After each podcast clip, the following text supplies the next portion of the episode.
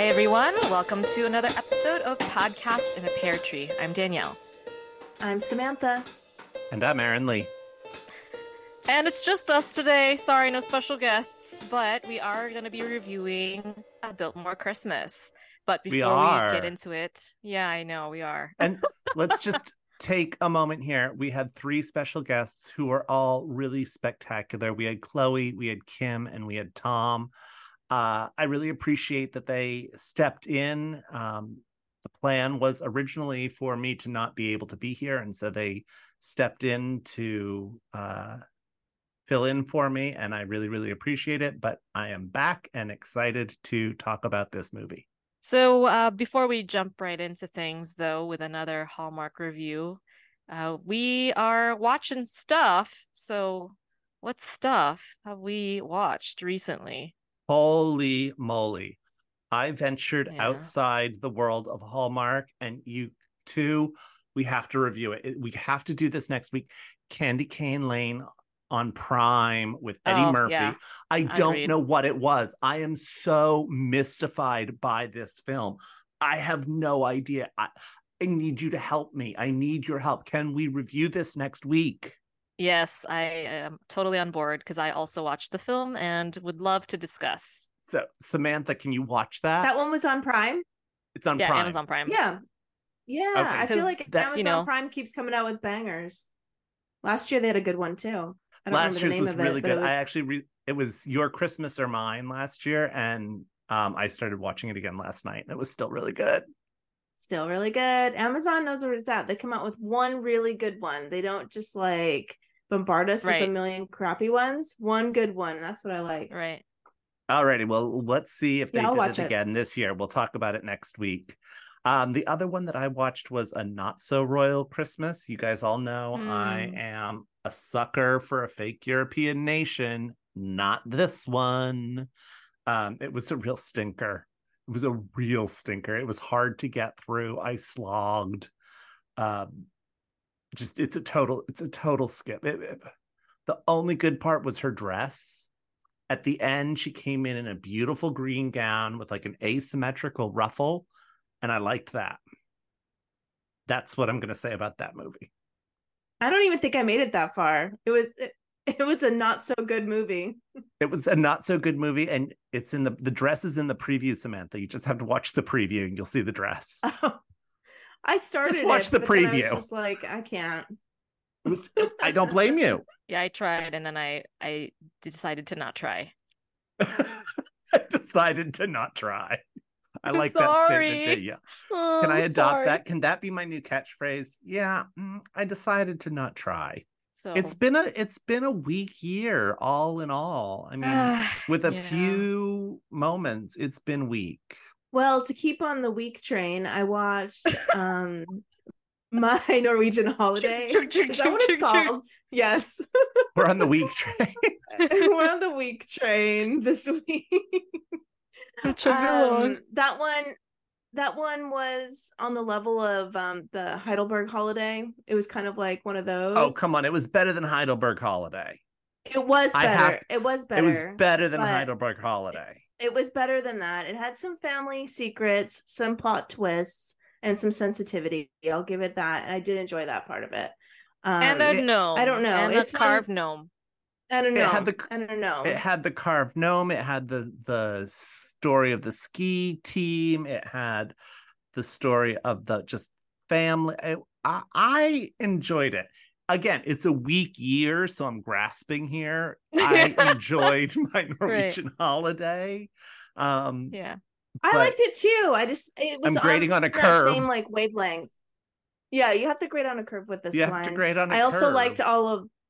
I also liked all of the Scandinavian traditions. I like that they showed um, the the the actual bed that they sleep in usually. And I don't know if you can speak to this, Aaron Lee, being in Finland, that you get your own duvet. You, you... We did get our own duvet, and Sherry has adopted it here, which has been great because she likes a big puffy duvet. Oh, really? I, she likes a big puffy duvet, and I can't stand it. I feel like the big puffy duvet is attacking me and going to kill me in the night. So she now has a big puffy duvet on her side, and I have nice sleek bedding on my side. So I I watched that and then I started to watch, I haven't quite finished it yet. Um Gax Chad Michael Murray feature. Oh, your boy. Uh, you like Chad Michael Christmas Murray. at Windmill Way. Oh, that title's so ridiculous. It's so bad. it's guys. so ridiculous. It's absolutely almost as absurd. bad as his haircut. Oh my gosh. Ugh.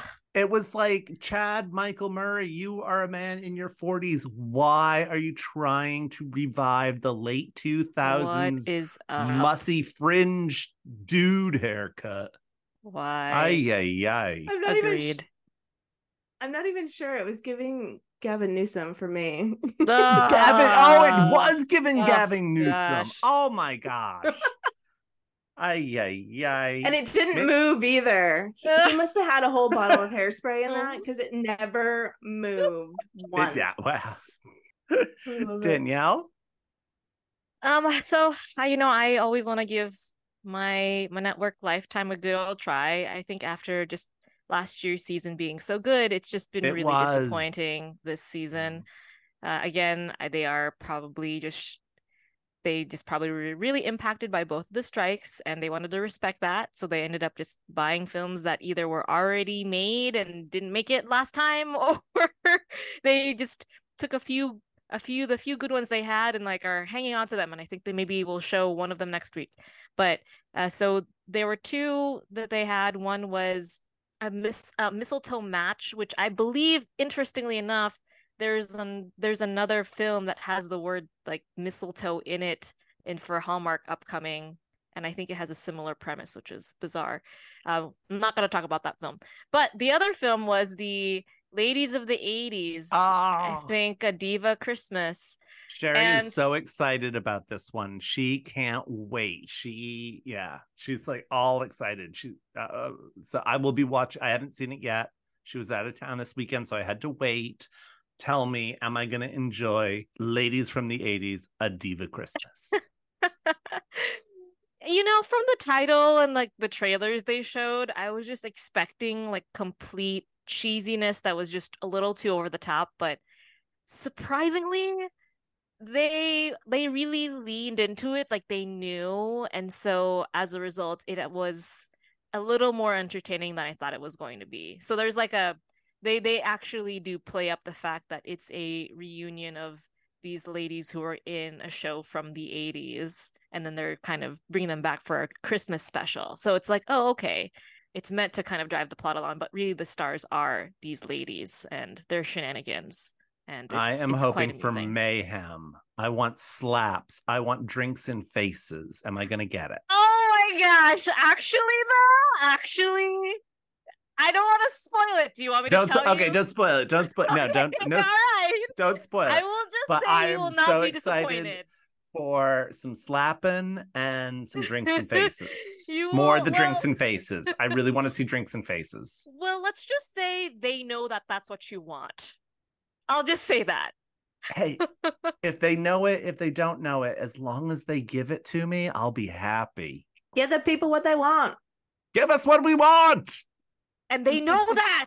Actually, you'll get what I mean if you do end up watching it. I, oh, I'm going that. to watch it. I mean, no, I'm we're definitely more excited it. about it now. oh you yeah, they know what you on want. Ladies from the '80s, a Diva Christmas, Danielle. I think you've yes. told all of our listeners on Ladies of the 80s, a Diva Christmas. They are subscribing to Lifetime right now if they weren't oh, already oh, subscribed to watch this movie. I don't know, Smith. I was just sold on that? the title, Ladies of the 80s. it's a great title. It. It's a great title. yeah, let's just say stay stick to the very end of that movie, and um, yeah, it, it'll it'll you'll get what you want. Um, cool. Well, let's uh, let's hop to it, shall we, and get to talking about a Biltmore Christmas. Ready? Yeah. This yeah, one has I'm been excited. hyped. Uh, I'm excited.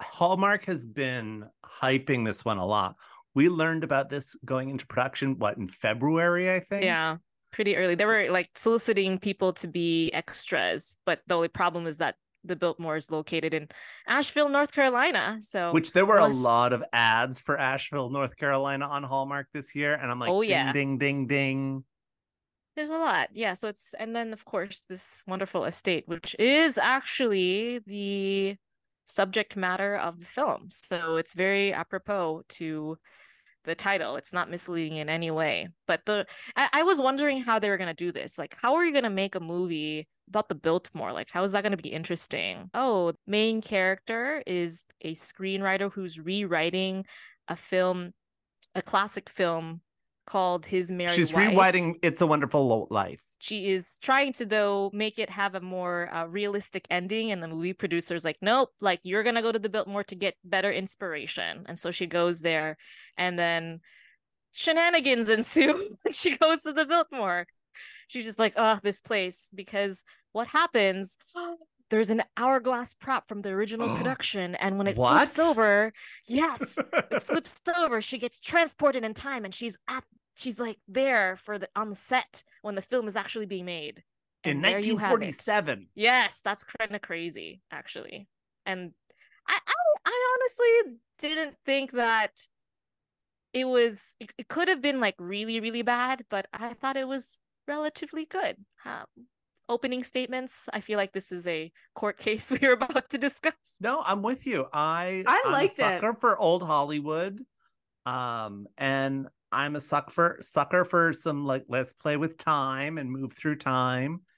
And it was really it was really cute. I really enjoyed it. You know, I'm actually not the biggest fan of I mean I like old Hollywood in the glamour sense, but uh I'll say an unpopular opinion here. I'm not a huge fan of the transatlantic accent. It kind of gets on my nerves after a while. Uh, yeah. Sure. Yeah, that makes but, sense. Yeah. But I did love it because I do have um a huge interest in like historic like stately types of manor houses and homes like this so this to me was really interesting that it was actually filmed at the biltmore which what is actually a national historic landmark in the yes. united states um, not like the windmill in Windmill Way. yeah. oh no. not allowed. No, we are no, we are not allowed to bring that in. Nope, nope. But I really loved um showcasing the Biltmore. It made me want to go there because I love touring these types of things. They did a great job on their promos. They did a great job of going behind the scenes and showing the set. I loved all of that.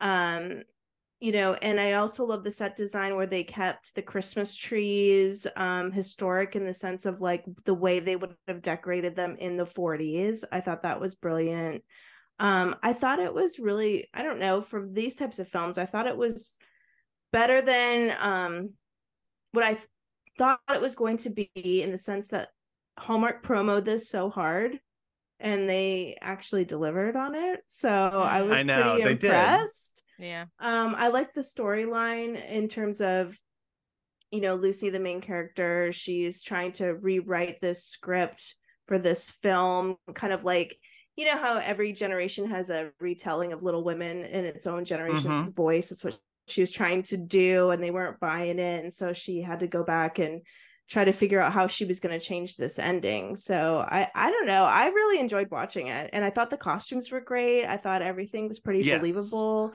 Um, the one thing Polaha, I didn't like, he was good. Okay, yeah, you guys laugh about Kristoffer Polaha all the time. So we do. Not a huge we, fan of his, but it's really I think it's more his name, Polaha. Mm-hmm. yes, he's too very silly. memorable. He was good in this, though. I thought. Yeah, yeah. I thought I... he was good. I thought he was well cast in this. I, I thought I he had the charisma that was needed for this role. Yes, especially he was giving off like yes JFK agreed one hundred percent. And the lead actress, I can't remember her name. She was kind of giving like you know Rachel McAdams, Bethany Joy Lenz. I thought, uh, yeah, Rachel McAdams in the Notebook. I thought she was good. Uh, I getting back to the dresses though, I did not like that the final dress that she wore with that weird thing around her arms that went around the back. I was like, take that thing off that dress. It was not good. what did you think of the dresses, Danielle? Oh, I'm not the person to ask. I, I was not paying attention to those things. I think I was really intrigued by just how how realistic that the the main character Lucy was re- reacting to the situation. I was like, oh wow, she's like this is what I probably would do if I discovered this. I wouldn't just go blabbing it on to people. I'd be like, well, let me dress the part when I go back in time and oh, let me think that I can speak in the accent. Oh yeah, I've seen his girl Friday many times. She went to she went to the prop prop room to kind of get the original costume so she could wear it and blend in. And then as a result, yeah. she ended up being in the film, um, the actual right. film. And you could actually see her in the film, which was cute. I liked mm-hmm. that. I also like the way in which they played with time and the reality that they they tried to mm. maintain mm. with the amount of mm-hmm. time that mm-hmm. she was back before the hourglass breaks. So just to to sum it up really quick, there's a little bit of sand left in the hourglass and she's she stands it upright and she goes back to 1947 for just a few minutes and then is whisked back to 2023 then she figures out that it's the the hourglass that's doing it so she wants to go back for an hour so she flips the hourglass and gets an entire hour back in 1947, where she finds out that there was originally a different ending for the mo- movie that no one has ever heard about. And then she gets whisked back to 2023. So that's when she goes and she gets the cost, the the period garb. She goes, she's going to go back for another hour to find the original ending. She goes back to 1947 and the hourglass breaks. And so she's stuck there until they can repair the hourglass.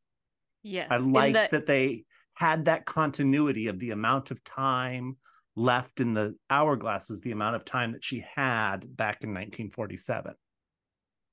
Agreed. And they really nailed the hourglass. She just like really figured that out so quickly. How she could just like come back and forth. I thought that was a brilliant, brilliant aspect of the film, and that it's on loan from the Smithsonian. So oh, going to there. loan for the Smithsonian. Oh, going, oh, that's right. It was going to loan, and so it wasn't going to be there that long. But the tour right, guide. So, that, so she gets Margaret, that super fan, to guard it, which was. I called her Southern Lady Tourist friend. I like that. Yeah, Southern Lady Tourist friend. I like that. She's obsessed with his merry wife and just knew mm-hmm. all the lines. It just reminds me of like those movies, right? Like I can recite clueless lines. So like I get it. I like the other um, characters that were in the from the 40s who were there. So the lead actress in that film, his merry wife, and the the other actor who was plotting to have her removed or fired from the movie was really I thought that they did a great job also of just showing how um, there's because they were being remembered as people who were either difficult or really great, but then their per- actual personalities were completely opposite. And yeah, I enjoyed I... that too.